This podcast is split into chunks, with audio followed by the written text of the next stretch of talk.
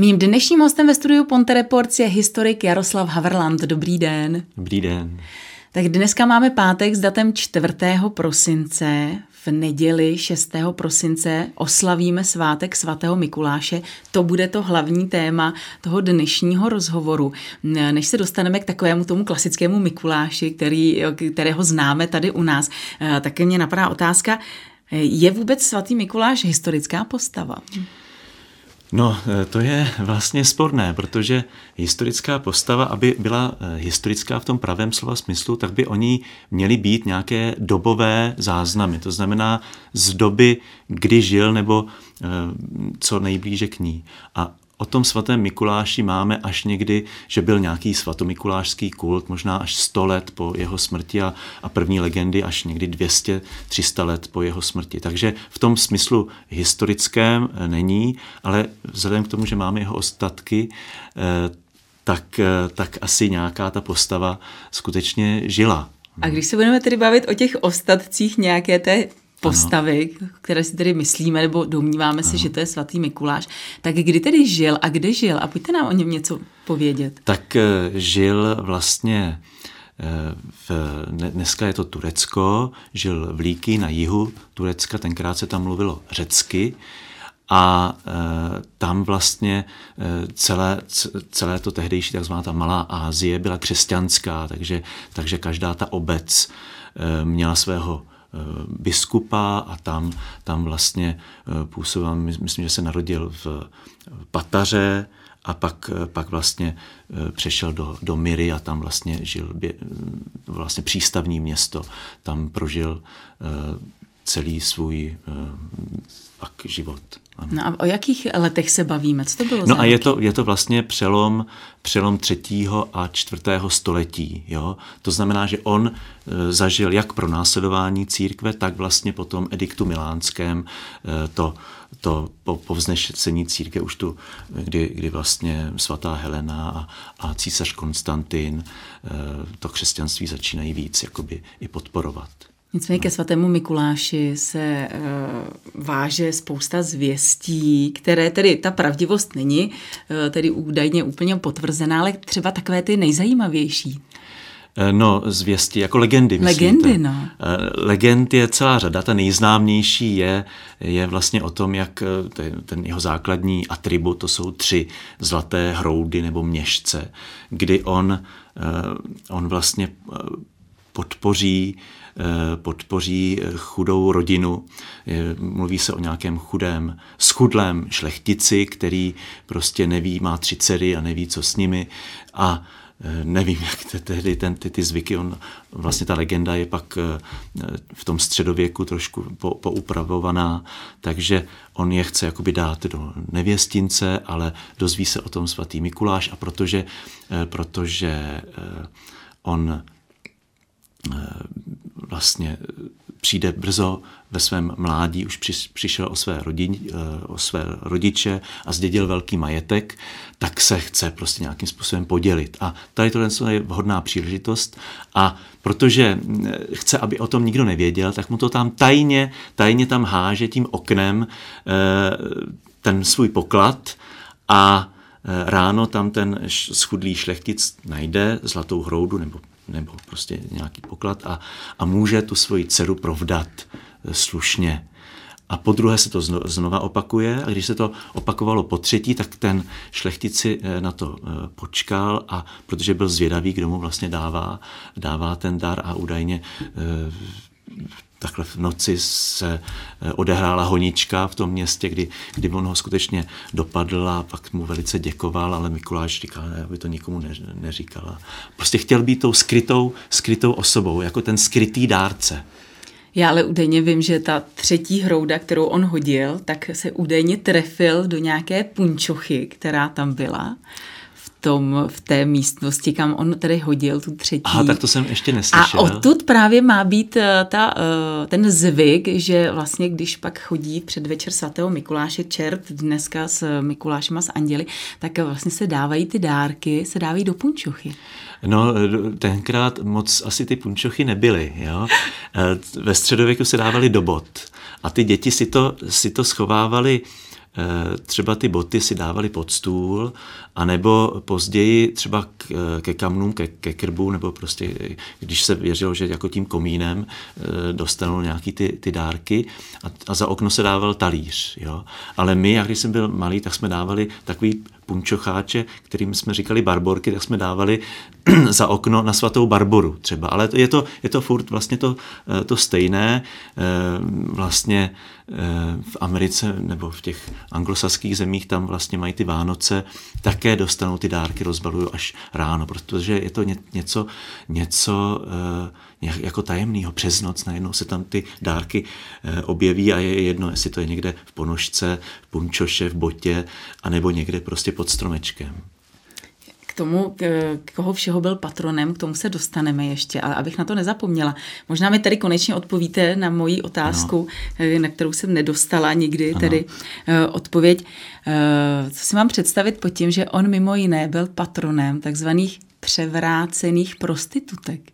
Týká se to právě třeba tady toho, že vlastně ten, tady té legendy, že ty dcery nemusely pak jít do toho nevěstince ano, díky ano, němu. Ano, ano, toho se to, toho se to týká.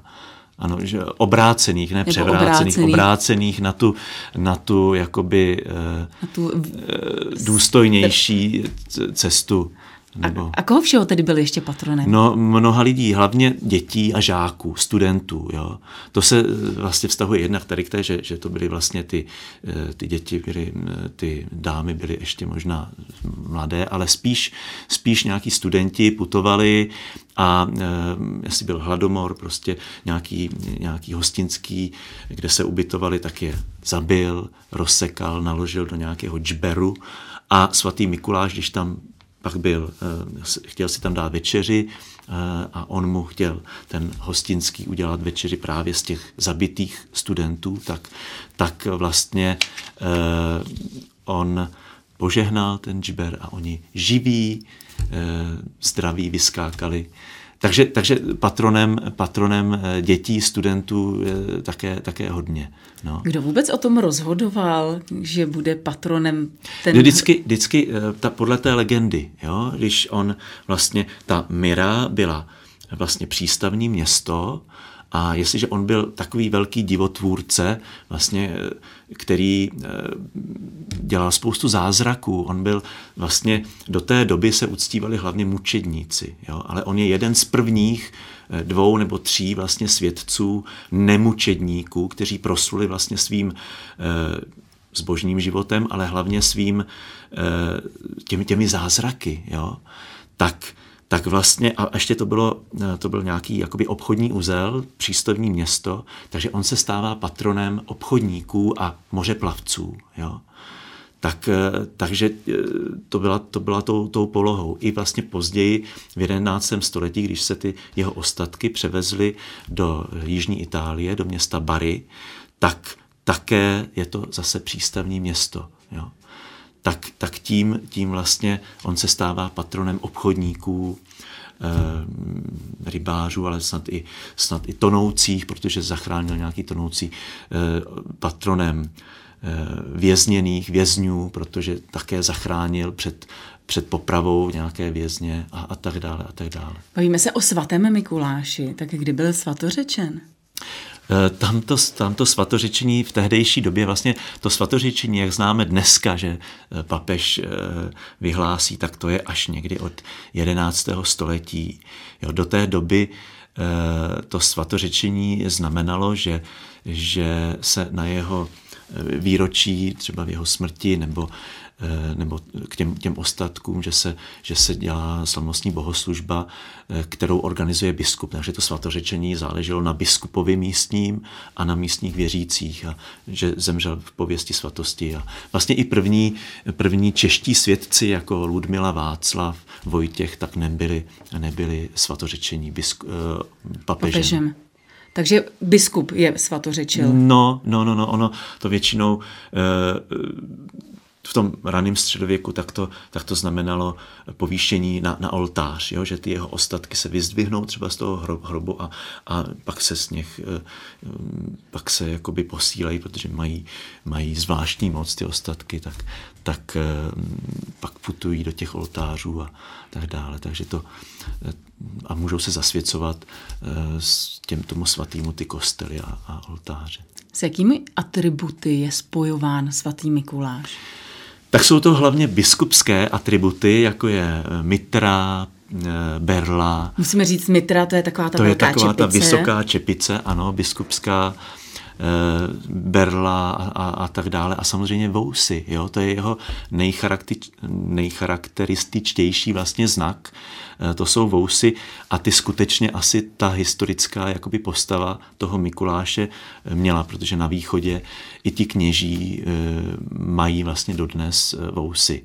Jo. A i tenkrát měli, protože já vím, asi, že ve čtvrtém století no. mám pocit, že právě ty, ti křesťané, že se právě všichni holili. No a to bylo právě v Itálii, v Římě. To bylo v tom Římě. Jo? To bylo v tom Římě, Itálii, když toto Řecko a Malá Ázie Eh, tam by tam ty vousy byly tradiční, tradičnější. Zatímco třeba eh, Julius Caesar, ten byl vlastně poholený, ten ještě před, před Kristem, tak, tak vlastně eh, ti jako Sokrates a ti, ti prostě ty ře, řečtí filozofové, tak ti byli vousatí, ale zrovna tak i zřejmě i ti, i ti kněží a, biskupové. No, ono se říkalo asi, že, že to byly filozofové, mudrcové, tak ti měli právě ty, ten, ano, ten, ten ano, dlouhý ano, plnovous. Ano. Byl vždycky uh, spojován právě nebo vyobrazován kdekoliv všude na světě eh, svatý Mikuláš právě s těmi vousy? Nebo? Ne, ne, ne. Máme třeba zrovna na Karlštejně Eh, jak je, jak je od mistra Teodorika ten cyklus těch eh, několika desítek eh, vlastně svatých, tak tam je biskup bez vousí, protože tehdy vlastně biskup, ten Mikuláš bez vousí, tehdy biskupové neměli vousy jo, v tom 14. 15. století.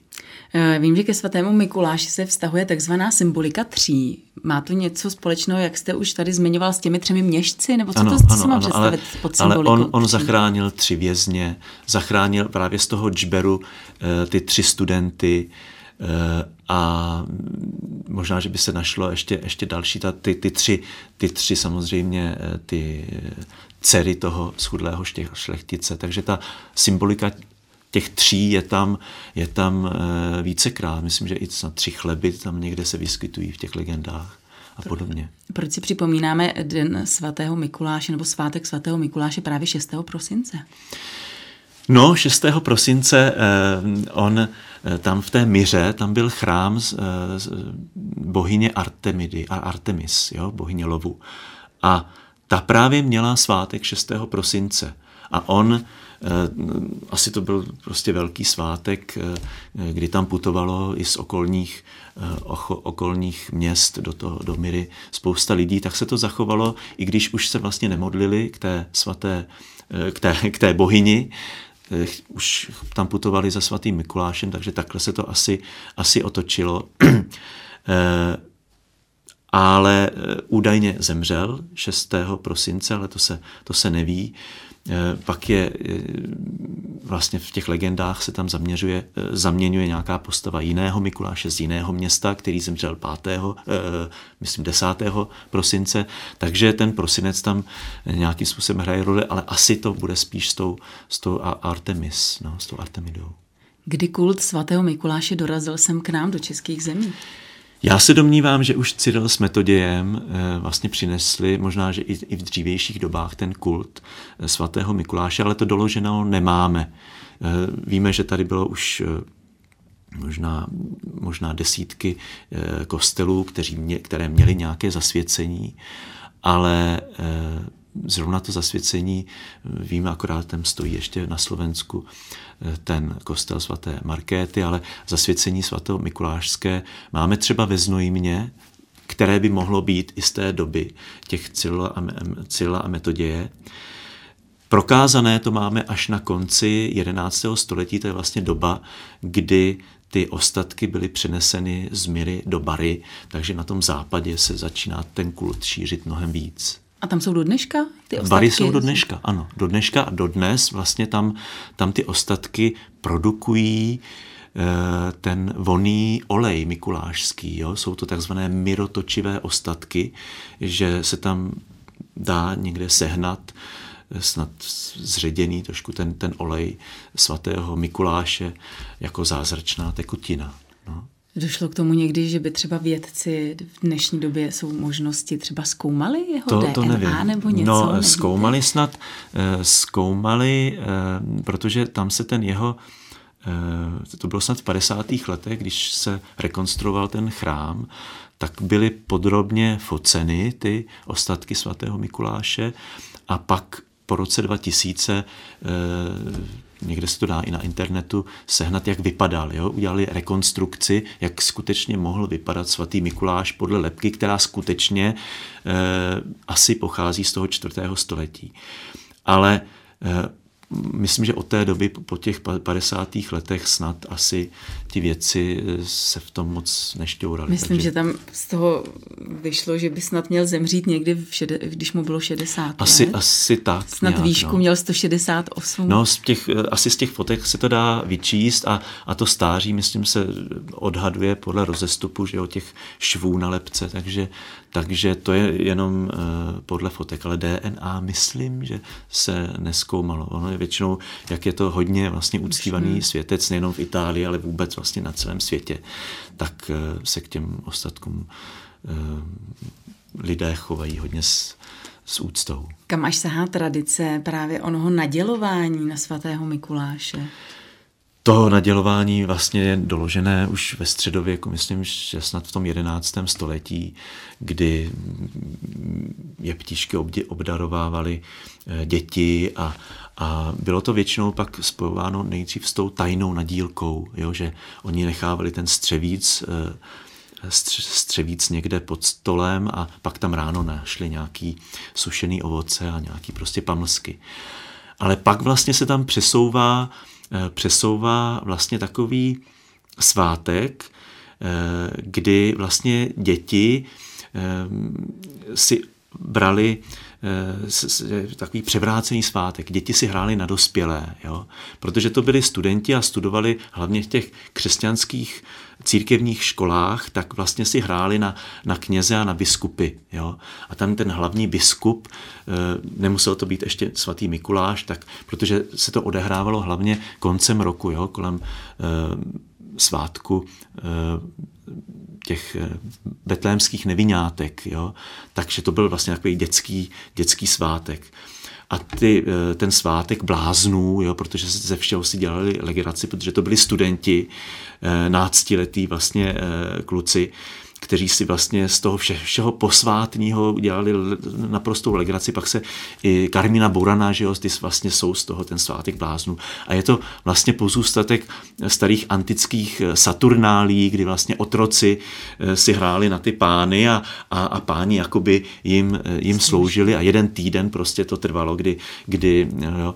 A tady tenhle ten svátek vlastně se, kdy, kdy oni, ty kluci se převlíkají, nebo ty studenti se převlíkají za toho biskupa a jezdili na koni a, a, a nebo na, na oslu a obráceně, že vlastně eh, k čelem k ocasu a podobně, prostě ze všeho, nebo s celým průvodem rytíř, rytířů a eh, vyšňořený prostě ve slavnostním oblečení, tak celý tady ten svátek se postupně dostává na, ke svatému Mikulášovi a z toho pak pochází ty mikulášské obchůzky, kdy vlastně ty studenti vlastně chtějí, chtějí i z těch, z těch univerzitních měst eh, to zavíst i v těch městech, kde, kde vlastně vyučovali a tam eh, tam vlastně obchází a, a, a vlastně to je spojený s žákovskou koledou a zároveň i, i pak i s postupně s tou mikulášskou nadílkou. Tady u nás, když tedy naděluje Mikuláš, tak naděluje s anděly a teď tam má ještě i toho čerta tedy, který naopak je tam, že má třeba nějakým způsobem symbolicky potrestat ty zlobivé děti.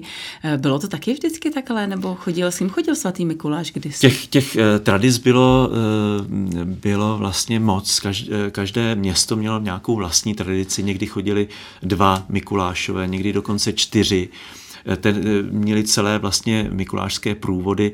Eh, je to vlastně eh, se říká, že, že vlastně ty Mikulášové, ten Mikuláš to je vlastně začíná, začíná masopustní od, období jo, tím svátkem svatého Mikuláše. Takže všechny možné masky e, žida a kominíka a, a kobily, tak jste mohli vlastně najít v těch mikulášských průvodech.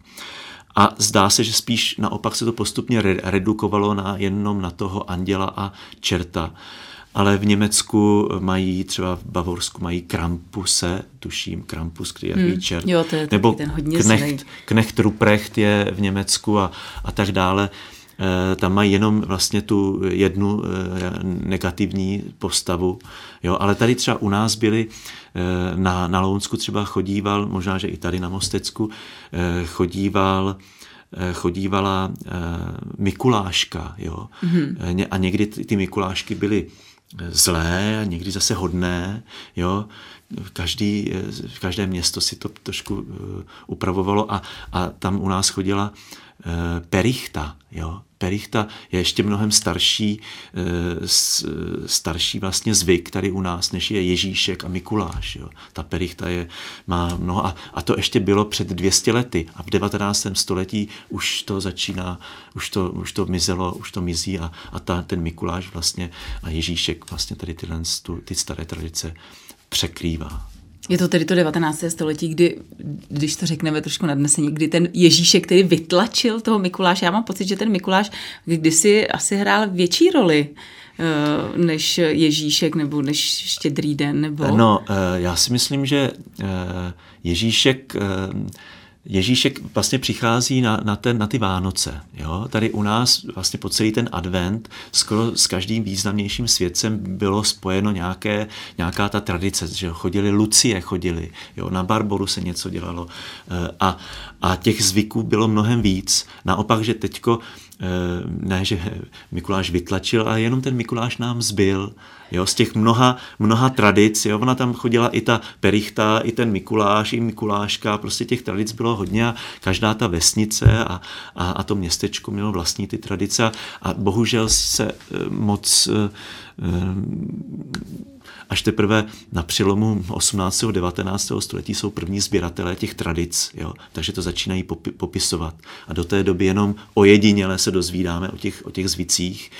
Eh, takže, takže jak to bylo, eh, pořádně nevíme. Svátek svatého Mikuláše slavíme 6. Nicméně pomyslný Mikuláš s čertem chodí v předvečer svatého Mikuláše. Vždycky to tak bylo. Chodí 5. Ano, 5. No, protože, protože vlastně ten svátek začíná v předvečer. Jo? Každá, každý větší svátek začíná už večerem, protože ta noc nás e, patří už k tomu následujícímu dnu. Podle staré antické, křesťanské a vlastně i židovské tradice e, ta změna toho data nenastává v půlnoci, to je až naprosto novodobý, novověký náš, že, že vlastně ten, to datum o půlnoci. Eh, dříve to bylo tak, že vlastně ten den, hlavně ten svátek, začíná západem slunce. Takže vlastně pátého jakoby není Mikuláše, ale už je Mikuláše. Jo? Už, je, už je vlastně toho Mikuláše, takže už by se to zrovna tak neděle. Třeba adventní svíčku u nás ta se zapaluje v sobotu večer, protože už vlastně začala neděle už jsme možná mohli vypozorovat, nebo naši posluchači a diváci, že pocházíte z Loun a právě v Lounech máte nádherný kostel svatého Mikuláše.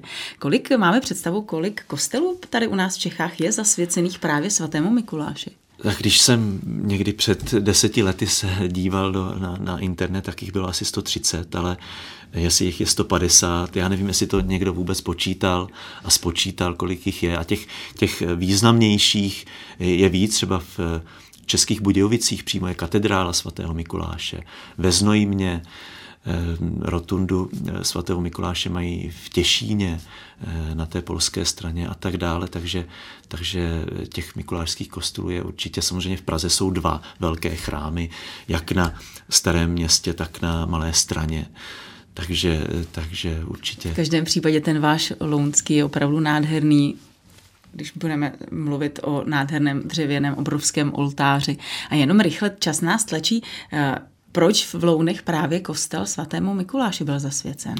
No, protože e, Louny, tak jako mnoho dalších měst, zakládali obchodníci a byli to obchodníci z Německa. Jo?